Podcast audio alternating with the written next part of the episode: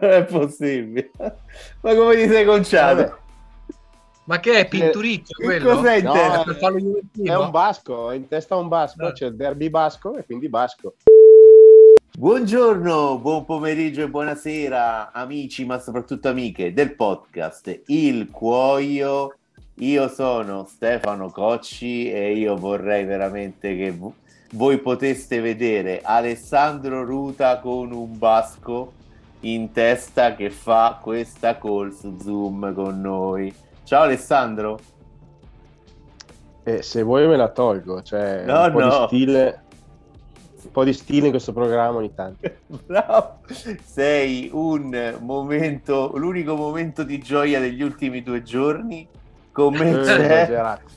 con me c'è Vabbè, anche, certo, c'è anche il campo. certo. Esatto. con me c'è Paolo Valenti. Ciao ragazzi. Effettivamente la visione di Alessandro è qualcosa di mitico, anche considerando il, il nome col quale si è presentato in, in, in chat, ma che chiaramente rappresenta dietro tutta un'aneddotica che non possiamo raccontare, quindi ce lo teniamo per noi. Lo teniamo per noi. Questa sera, cioè no, questa sera, quest'oggi siamo qui riuniti per parlare di uno dei classici del calcio italiano.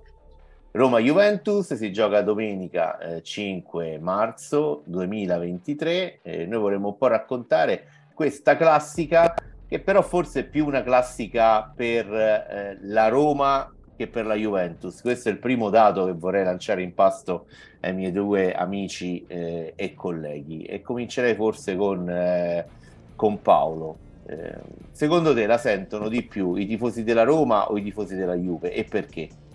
Beh, vabbè, indubbiamente i, i tifosi della, della Roma sicuramente, a parte che io farei anche un'ulteriore precisazione rispetto a quello che hai detto tu Stefano, questa è diventata una classica del calcio italiano a partire dai primi anni Ottanta, eh, probabilmente dal, dal famoso gol di, di Turone, perché prima sì, poteva essere una partita che aveva un suo richiamo, ma sicuramente non, non si poteva considerare una classica perché la Roma comunque non era abituata a frequentare abitualmente i vertici della classifica. Mi hai bruciato la seconda, la seconda domanda. Ah, eh. eh.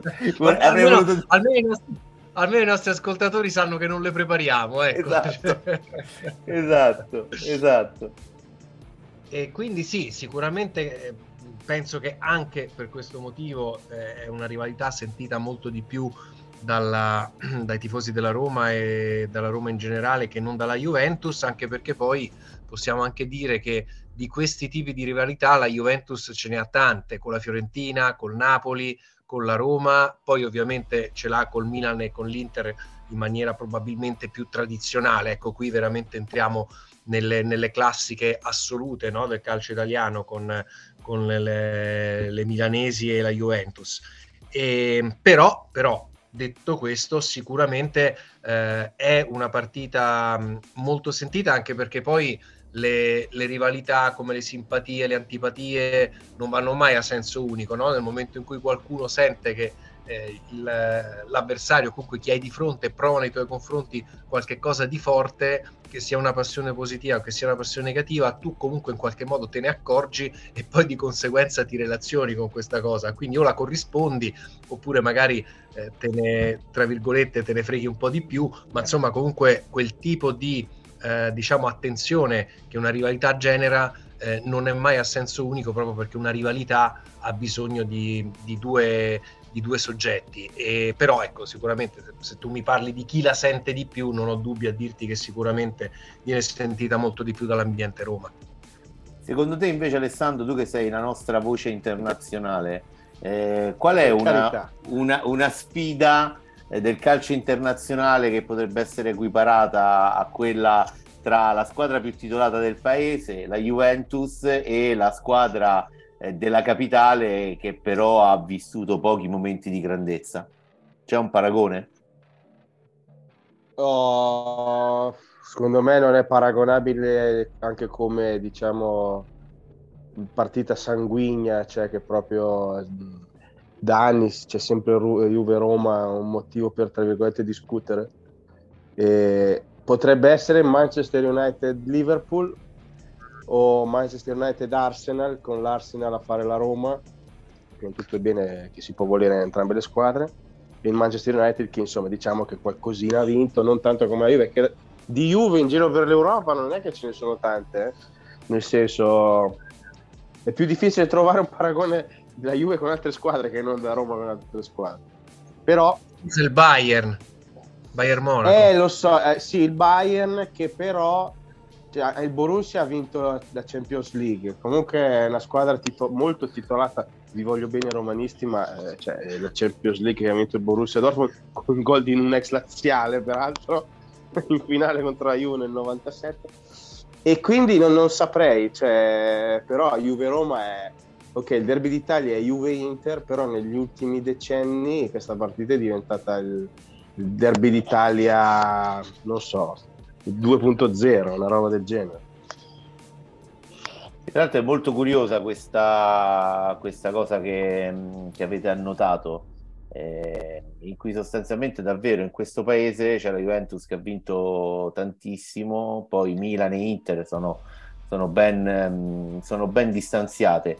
Eh, però vabbè, torniamo a Roma-Juventus. Allora, prima giustamente Paolo eh, diceva questa cosa correttissima, eh, la rivalità Roma-Juventus è nata negli anni Ottanta, Viola, Boniperti, Platini, Falcao e soprattutto Ergol de Turone qualche mese fa è uscito un bel eh, documentario intitolato Ergol de Turone era buono eh, in cui si racconta tra il serio e un po' i, i, il faceto ehm, la storia di quel gol, ci sono tante interviste ai protagonisti, c'è per la prima volta Ramon Turone eh, che parla, non l'aveva mai fatto, che parla di quel gol e addirittura a, a, testimonianza sua gli viene fatto vedere per la prima volta il gol dalla, dalla, ripreso dalla televisione, non, si era sempre rifiutato di vederlo, lo vede per la prima volta davanti alle cineprese di eh, Micci che io un po' a sta cosa non ci ho creduto. Eh. Però insomma appunto dicevamo parte tutto da quel gol di Torone che però era a Torino e la Roma stava, non era più la Rometta, stava cercando di diventare qualcosa, qualcos'altro e, e lì si sancisce una, una rivalità. Paolo. Sì, hai detto bene Stefano, eh, lì comincia questa rivalità eh, perché quel, quella, quella, domenica, credo che fosse il 10 maggio dell'81, la Roma salì a Torino distanziata di eh, di, di, due lunghezze o un punto, comunque insomma eh, aveva la possibilità se, eh, se avesse vinto eh, di mh, giocarsi le sue carte fino in fondo per vincere lo scudetto perché mancavano due partite alla fine del campionato e quindi quella eventuale vittoria avrebbe potuto eh, chiaramente dare eh, molta, mo- molte più possibilità alla Roma di, di vincere il campionato. E, mm, e, ricordo bene che, che, allora, a parte che era una partita di maggio, una giornata di maggio un po' atipica, nel senso che c'era brutto tempo, pioveva, faceva freddo, a memoria ricordo che eh, chi stava sugli spalti aveva ancora gli impermeabili o i mezzi cappotti, insomma, della, della stagione fredda, quindi per essere maggio non era sicuramente una giornata primaverile. In campo se ne dettero di santa ragione, perché ci furono diversi interventi duri, molto nervosismo, non fu sicuramente una bella partita. E, e nel momento in cui ci fu questo, questo famoso gol di Turone, eh, chiaramente polemiche a non finire, i giornali e le trasmissioni televisive ci sguazzarono dentro come poche altre volte, poi oggi eh, ci sono mille, eh, mille trasmissioni, all'epoca ce n'erano molte di meno e quindi quelle che c'erano esplodevano proprio di, questa, eh, di questo episodio, di questa situazione che sancì davvero l'inizio di questa rivalità. E credimi Stefano ehm, e Alessandro, io questa mattina mentre mi facevo la barba ci siamo persi Paolo. contro, eh, stavo pensando che la cosa più bella del gol di Turone e spero che nessuno ce la toglierà mai è che continua a essere un argomento dibattuto senza una verità assoluta a più di 40 anni di distanza e spero che non ci saranno mai diavolerie tecnologiche tipo quelle del fuorigioco automatico o semiautomatico che un giorno ci permetteranno di sapere con certezza se quel gol era gol o non gol. Quindi Eh, spero che rimanga sempre così, eh, di modo che ci potrà sempre essere il modo di parlarne e di discutere e come tutte le leggende, come tutti i racconti epici, eh, poi dopo il tempo ci, ci, ricama attorno tutta una serie di eh, nuvole, ricami, racconti, storie, via discorrendo, per cui alla fine si rischia un, anche un pochettino di perdere il, ehm, il, il nocciolo della questione, però rimane il senso e il senso è sicuramente quello di una situazione molto contestata, una situazione che però, come dici giustamente tu Stefano, è la situazione, il punto zero della grande rivalità che c'è eh, anche ai nostri giorni tra Roma e Juventus, anche se magari non, non stanno competendo tutte e due per raggiungere lo stesso obiettivo, lo stesso risultato. Quella, in quell'occasione il presidente Viola, eh, che è ricordato, ehm, magari i tifosi della Roma un po' più appassionati ne riconoscono le doti manageriali, l'intuito, la capacità di scegliere le persone, però io credo che per il grandissimo pubblico era, è stato ricordato tanto anche per le sue doti affabulatorie, la dialettica, le capacità, la capacità espressiva, poi lui che era un ingegnere in quell'occasione dice, disse eh, è una questione di millimetri e sostanzialmente lì nacque la rivalità con Boniperti perché poi se non ricordo male Boniperti gli regalò eh, gli mandò gli inviò un, um, un, un righello e lì, e lì, Boniper- e lì Viola rispose a modo suo e si creò una rivalità che da Roma Juve passò anche a questi due personaggi Alessandro de, del, del riva, della, della, rivalità e della contrapposizione tra Boniperti e Viola, cosa, cosa ci puoi dire? Beh, mi ricordo, beh, Viola ha inventato, tra virgolette, se oggi ci fosse Viola sarebbe presidente a cui tutti chiederebbero un'intervista, sarebbe l'idolo dei social probabilmente. Oddio, era un po' in là con gli anni quando diventò presidente della Roma, quindi magari no. Però è quel tipo che ti fa la frase a effetto, sempre con quel suo tono di senza mai urlare, la voce bassa, eh, diventato genere, era diventato quasi un genere letterario, sempre la polemichina.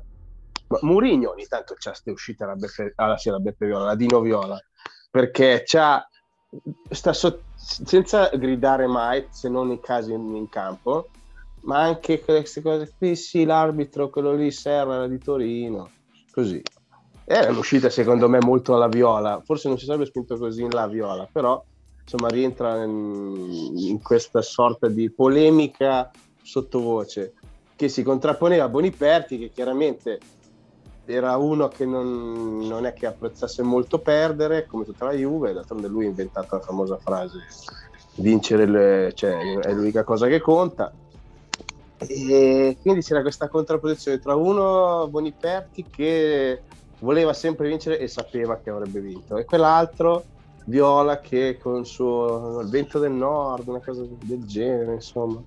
La Roma vedeva che stava crescendo e lui, essendo anche tifosissimo, c'era sempre queste uscite un po' anche divertenti, ecco. Abbiamo parlato degli anni Ottanta, in verità ci fu un precedente eh, abbastanza eh, celebre, soprattutto qui a Roma, eh, vorrei dire, ed è quello delle Idi di marzo del 1931, Paolo, quando la Roma sconfisse qui eh, in, nella capitale la Juventus 5-0 e lì nacque la canzone di Testaccio che poi è un brano, è uno degli inni della Roma prima, nelle, durante le partite casalinghe, prima delle partite casalinghe viene sempre suonato insieme alla canzone Lando Fiorini e poi all'inno di, eh, di Venditti, uno dei, dei canti storici eh, abbinati alla Roma, che ha una, stori- una, storia particolare. Ora Paolo, non so se tu la vuoi, la, la vuoi riepilogare oppure magari lasciamo ai nostri ascoltatori, ma soprattutto alle nostre ascoltatrici, il, il, compito di andarsi a cercare la storia della canzone di Testaccio, però quella partita è passata alla storia. La, la domanda che tutti, tutti, ci stiamo ponendo è: tu, Paolo, eri allo stadio? Guarda, certo che sì, sono le allora, foto. Tu, tu, voi, anzi, dico voi, non ci crederete, ma io stamattina, appunto, mentre mi radevo, ho pensato anche a questo e ho, pensato di dirvi, e ho pensato di dirvi che effettivamente 90 anni sono un pochino tanti per ricordare i dettagli di quella partita che, alla quale comunque ho assistito. e quindi e quindi avevo previsto anche questa domanda, carissimo Stefano.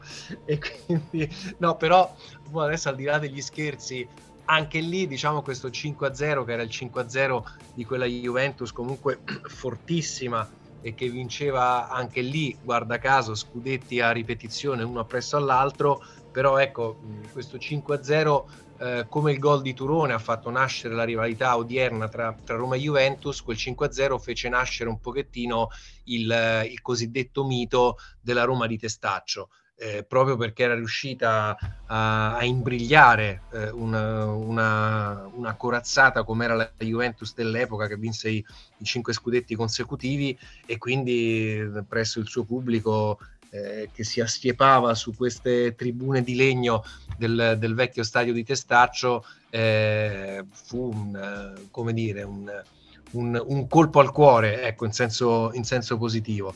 Per cui quello però è stato sicuramente Stefano un, un momento episodico, eh, un momento particolare insomma della storia della Roma, anche perché poi la Roma prima di riuscire a vincere un, un campionato dovette aspettare un'altra decina di anni abbondante, mentre invece la Juventus appunto ne faceva, ne faceva incetta.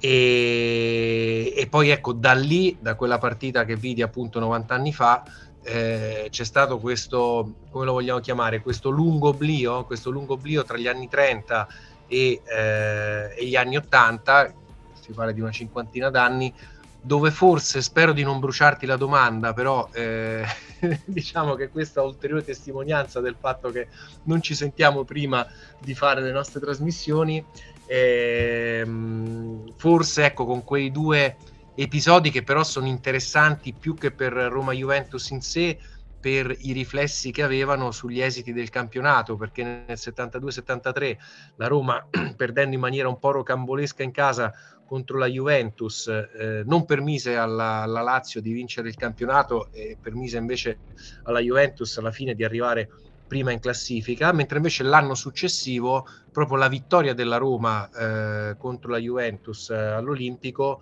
non permise ai bianconeri di avvicinarsi alla vetta della classifica alla Lazio, che anche lì a pochissime giornate dalla fine, forse anche lì ne mancavano due, eh, se la Juventus avesse battuto la Roma si sarebbe ritrovata a un punto di distanza dalla Lazio, perché poi in quella giornata la Lazio perse, e invece battendo la, la Juventus la Roma sostanzialmente eh, aiutò eh, i suoi cugini a mantenere quei tre punti di vantaggio che poi alla fine furono determinanti per la vittoria del, dello scudetto del 1974.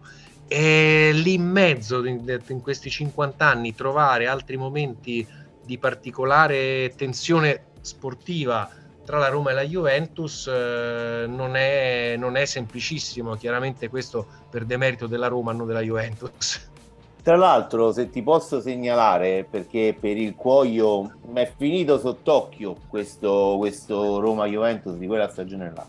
Maestrelli e Lidolm eh, si pizzicarono parecchio sui, sui giornali eh, nelle settimane che precedettero quella, quella partita e sempre, se non ricordo male, addirittura l- mentre la Lazio era in trasferta, Lovati, dirigente bianco-celeste, eh, si presentò all'Olimpico per vedere quel Roma-Juve e poi andò negli spogliatoi a eh, salutare eh, i giocatori. E mi ricordo nel giornale, nel Corriere Sport, il giorno dopo, Lidolm che diceva, hai visto Maestrelli, abbiamo, abbiamo mantenuto la parola, ci siamo, eh, ci siamo impegnati eh, al, um, al 100%.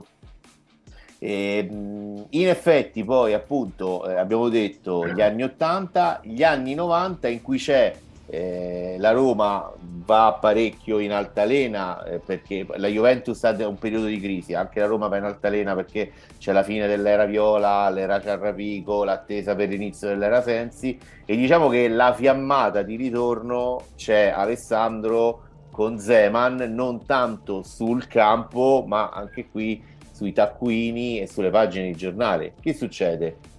Che combina Zeman? Succede che nell'estate del 98 Zeman rilascia un'intervista al settimanale L'Espresso in cui gli viene chiesto, cioè alla fine finisce a parlare di quella che lui chiama l'esplosione muscolare di alcuni giocatori e siccome Zeman è uno che non è mai stato molto diciamo, che girava intorno alle cose, parla di Vialli di Del Piero, che all'epoca giocavano nella Juve, e da lì si scatena tutta una serie di polemiche, querele, se non ricordo male Vialli querelò Zeman, e da lì nasce poi tutto si scopre che in realtà è un pentolone perché si scopre che insomma i controlli antidoping che si facevano per tutti erano fatti diciamo un po' ad minchiam come diceva il compianto professor Franco Scoglia e la Juve finisce sotto processo per, per la storia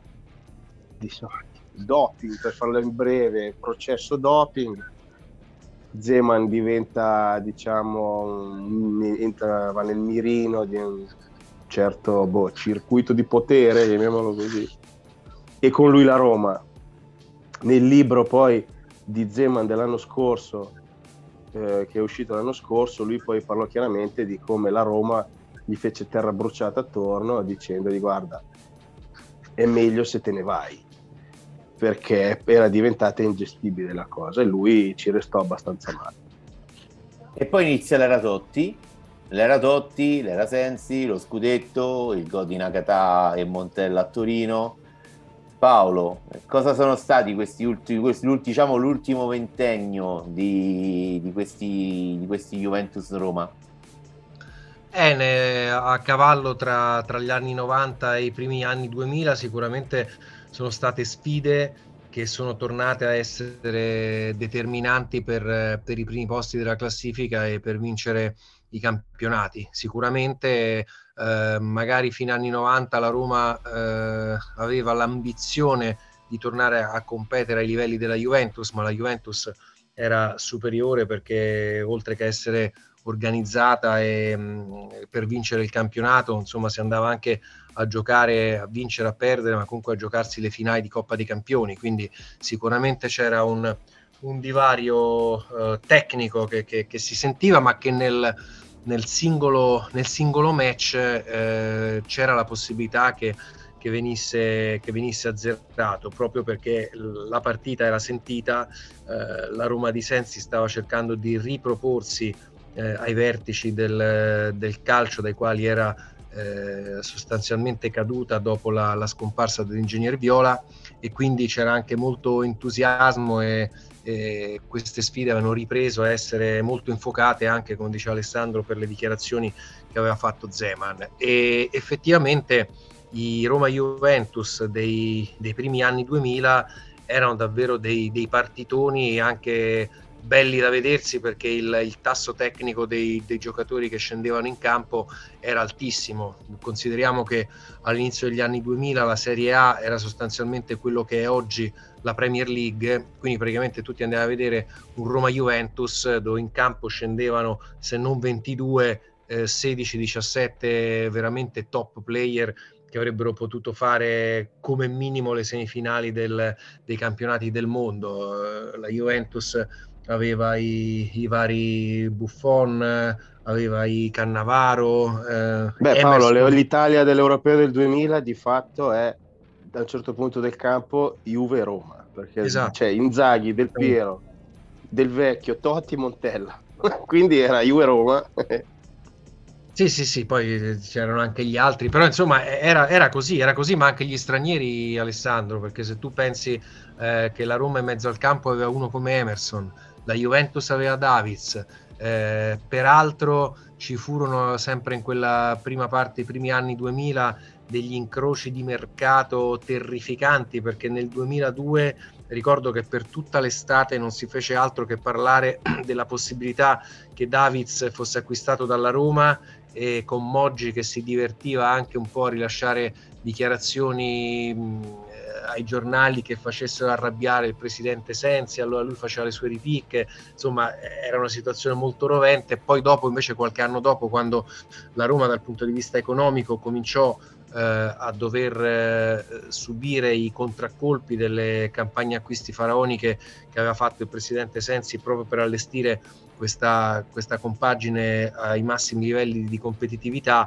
Nel 2004 eh, ci fu Emerson che invece seguì Fabio Capello, che da allenatore della Roma divenne allenatore della Juventus e anche qui ci furono tantissime polemiche per le modalità soprattutto con le quali Capello eh, tornò a Torino da allenatore, no? nel, senso che eh, quando a fine anni 60 andò da giocatore a, mm, da Roma a Torino ci furono le grosse polemiche perché appunto ci fu un po' la rivolta di piazza perché era uno dei giovani più promettenti della squadra giallorossa e che veniva venduto anche lì per, per motivi di cassa.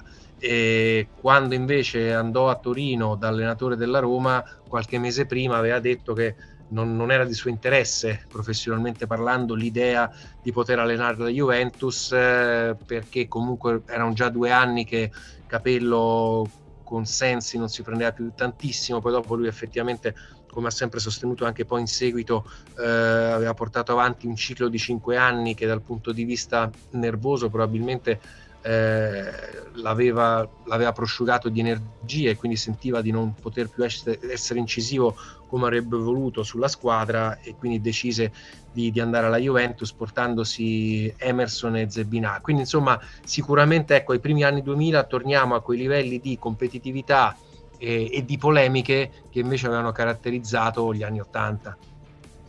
Io mh, arriviamo ai giorni nostri e, e vi lascio questa, eh, questa, curiosità, non so se può essere uno spunto eh, di discussione, ma eh, come chi, chi, conosce il cuoio, le nostre varie espressioni tra carta, online, social, una delle, no- delle rubriche a cui siamo più legati è l'accadde oggi. Allora io oggi mi sono andato a guardare le partite nella storia della Roma giocate il 5 marzo e mentre di solito ne trovo 3, 4, stavolta ho trovato dal 1961 al 2008, quindi 30, 47 anni, ho trovato 12 partite che la Roma ha giocato di 5 marzo. E ve le vado a declamare. 1961 Roma-Napoli 1-0, 1964 Colonia-Roma 4-0, Coppa delle Fiere, 1967 Roma-Lazio 0-0, 1978 Roma-Napoli 0-0, 1980 Ternana-Roma 1-1, 1989 Lecce-Roma 0-0, 1995 Samp-Roma 3-0, 1996 Slavia-Praga-Roma 2-0, 2000 Roma-Torino 1-0, se non ricordo male Paolo può essere gol di quello... suola di Totti che scarta di suola il portiere. No no sbagliate sbagliate. Quello fu a dicembre Ok, bravo Paolo. Lui, lui c'era, le ha viste tutte. Le ha viste tutte. Quella, no, quella l'ho vista, quella l'ho vista. 2005, 5 marzo 2005, Roma Juventus 1 a 2. 1 a 2. 2006, Roma Inter 1 a 1 e poi arriva qui il ricordo più dolce del 5 marzo, Real Madrid Roma 1 a 2 nel 2008. 5 marzo 2023. Ragazzi, cominciamo con Alessandro. Che cosa vi aspettate tra questo Murigno furioso relegato in tribuna, eh, la Juve di Allegri eh, che malgrado i 15 punti di penalizzazione si sta rifacendo sotto? Ale, che dici? La Juve da quando ha beccato la penalizzazione penso che le abbia vinte tutte tranne il 0-2 in casa col Monza e il 3-3 con l'Atalanta, ma è come se tra virgolette si fosse sbloccata mentalmente, cioè non aspettasse altro. La Roma non si capisce cosa vuol fare da grande, questa Roma fa... a me non piace come gioca la Roma, è un gioco troppo non so, per il talento che ha la Roma dovrebbe, non dico vincerle tutte 3 a 1, 3 a 0, però dei giocatori davanti, ma anche in mezzo che insomma mm, non so, io mi annoio a vedere tante partite della Roma, mi sono annoiato. Voi le avete viste tutte, ne ho viste 3 o 4 quest'anno e dipendente dai calci piazzati, dalla forma di alcuni giocatori che non lo so. Comunque, non, siccome è una partita sempre folle questa, tipo l'anno scorso, non mi sorprenderebbe vedere una Roma vincente. Ecco. Paolo? Paolo è frizzato? Aleatorio e nel caso di specie per quello che riguarda il sottoscritto li sbaglio quasi sempre.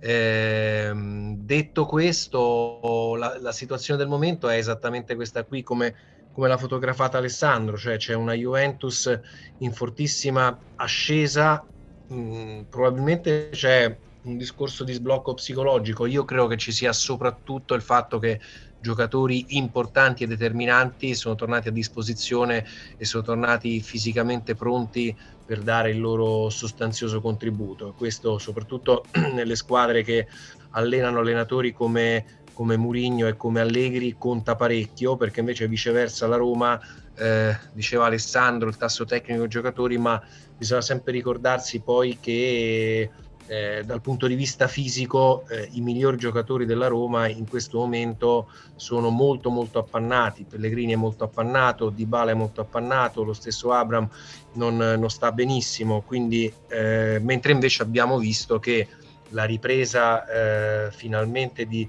di Spinazzola che torna a esprimersi a livelli di, di, di fluidità di gioco che insomma ci ricordavamo dimenticati ecco, ai tempi dell'europeo eh, contano tantissimo. Quindi per arrivare al pronostico io in realtà credo eh, che la Juve non perderà. Quindi forse il risultato più probabile è il pareggio perché un'altra sconfitta per la Roma alla vigilia della, della, partita di Coppa contro la Real Sociedad sarebbe pesante da, da, da, sostenere a livello di morale e di approccio alla Coppa.